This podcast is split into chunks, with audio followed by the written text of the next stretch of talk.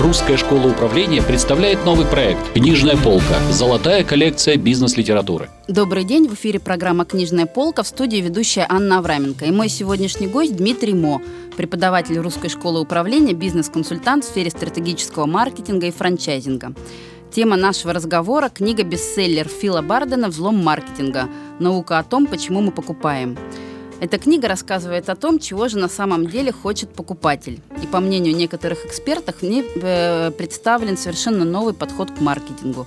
А так это или нет, мы сегодня узнаем от Дмитрия. Дмитрий, здравствуйте. Здравствуйте. «Взлом маркетинга». У книги очень интересное такое громкое название, хакерское. Угу. О чем эта книга? Да кто бы знал, о чем эта книга. На самом деле ни о чем Не новом. читали?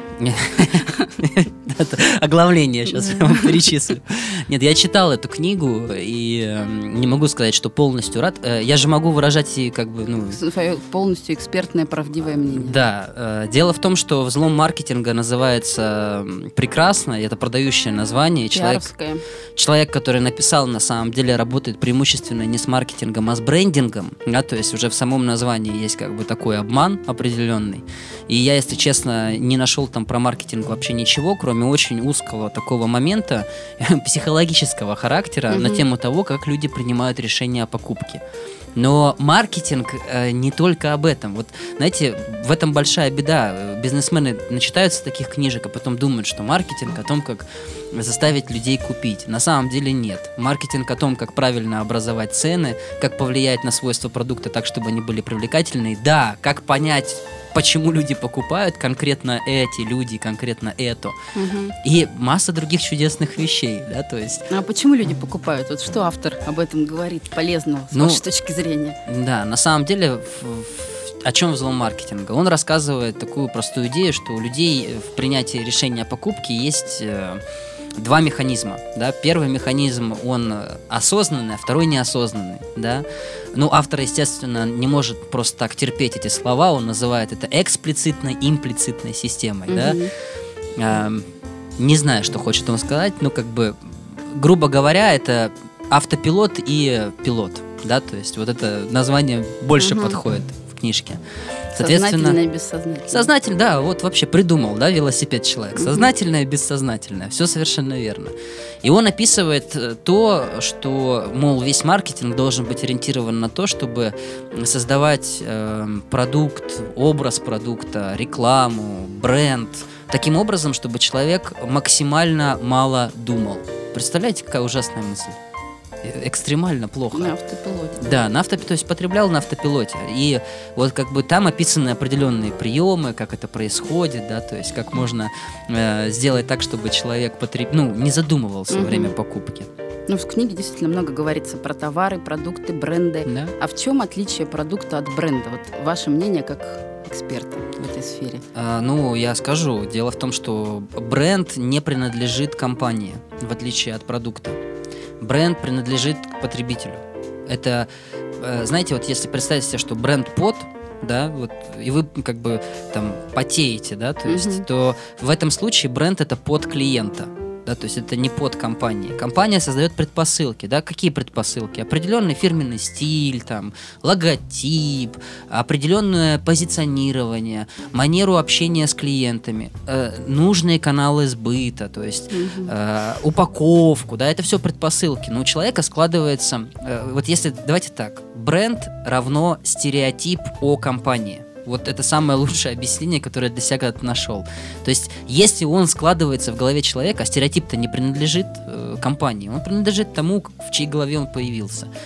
Соответственно, вот тогда компания становится брендом. Если стереотип не сложился, компания не бренд. Вот так вот просто. А продукт это основа, ну, скажем так, продукт это э, такая как бы единица обмена между компанией и э, рынком да, там, между производителями продукта и потребителями продукта. То есть это просто единица, это как платформа, основа. Mm-hmm. Если она классная, да, то есть удобная, э, подходит людям, да, то это ну, как бы успешная оборачиваемость. Но к бренду отношения никакого не имеет вообще.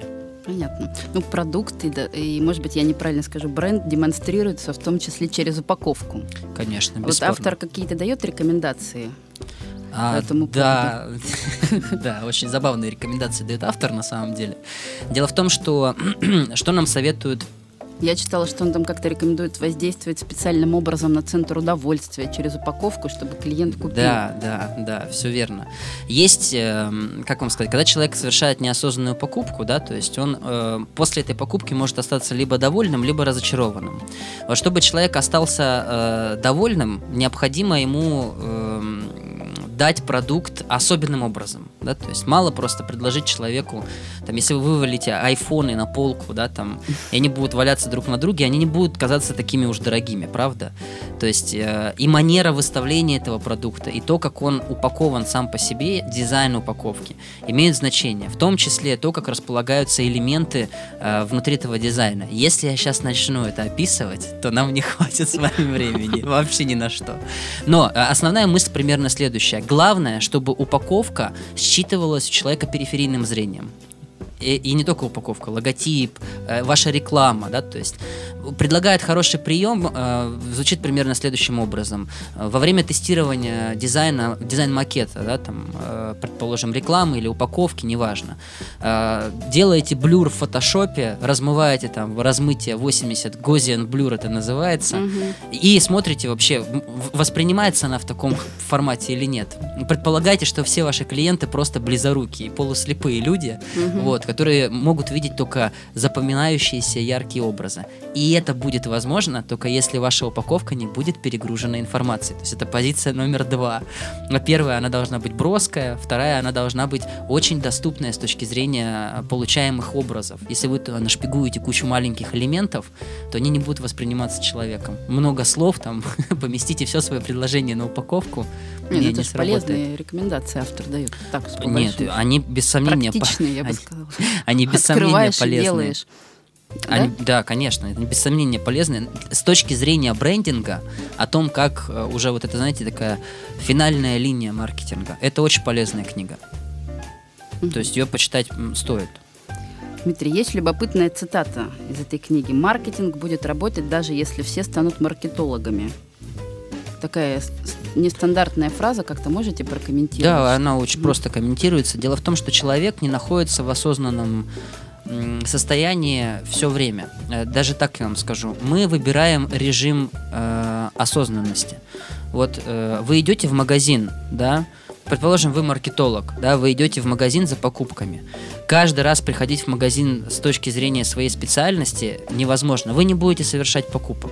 Поэтому вы идете туда в бытийности, которая звучит следующим образом. Покупатель. Все остальное у вас уходит как бы в подсознательный режим. Да, то есть оно дремлет. Соответственно, даже если все мы станем маркетологами, э, мы все равно не, не сможем постоянно существовать в режиме осознанного вот этого восприятия через призму маркетинга. И нами будут управлять те же самые механизмы автопилота, которые описывает вот наш чудесный автор. Я, кстати, забыл, как его зовут. Фил Барден. Вот этот самый Фил.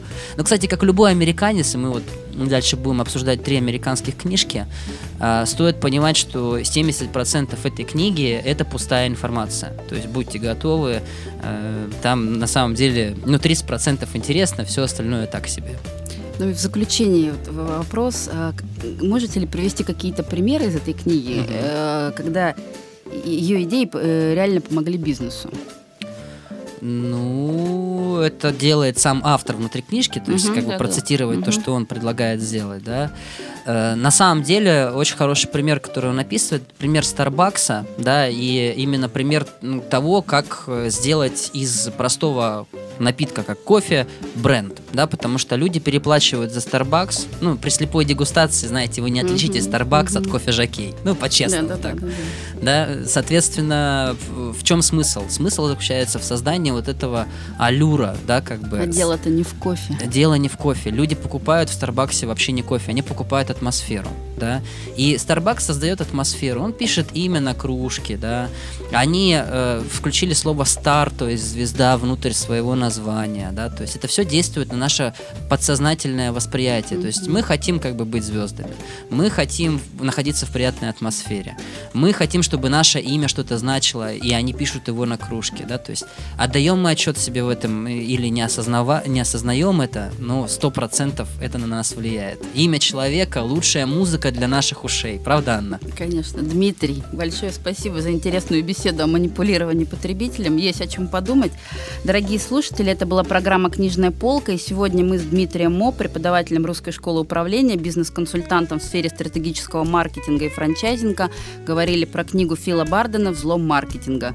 В книге действительно много полезной информации о мотивации потребителей, много прикладных рекомендаций, например, о том, какой должна быть длина рекламного ролика, чтобы он точно подействовал, правда? Да. В студии работала Анна Авраменко. Слушайте проект «Книжная полка» на сайте Русской школы управления. До новых встреч в следующих выпусках.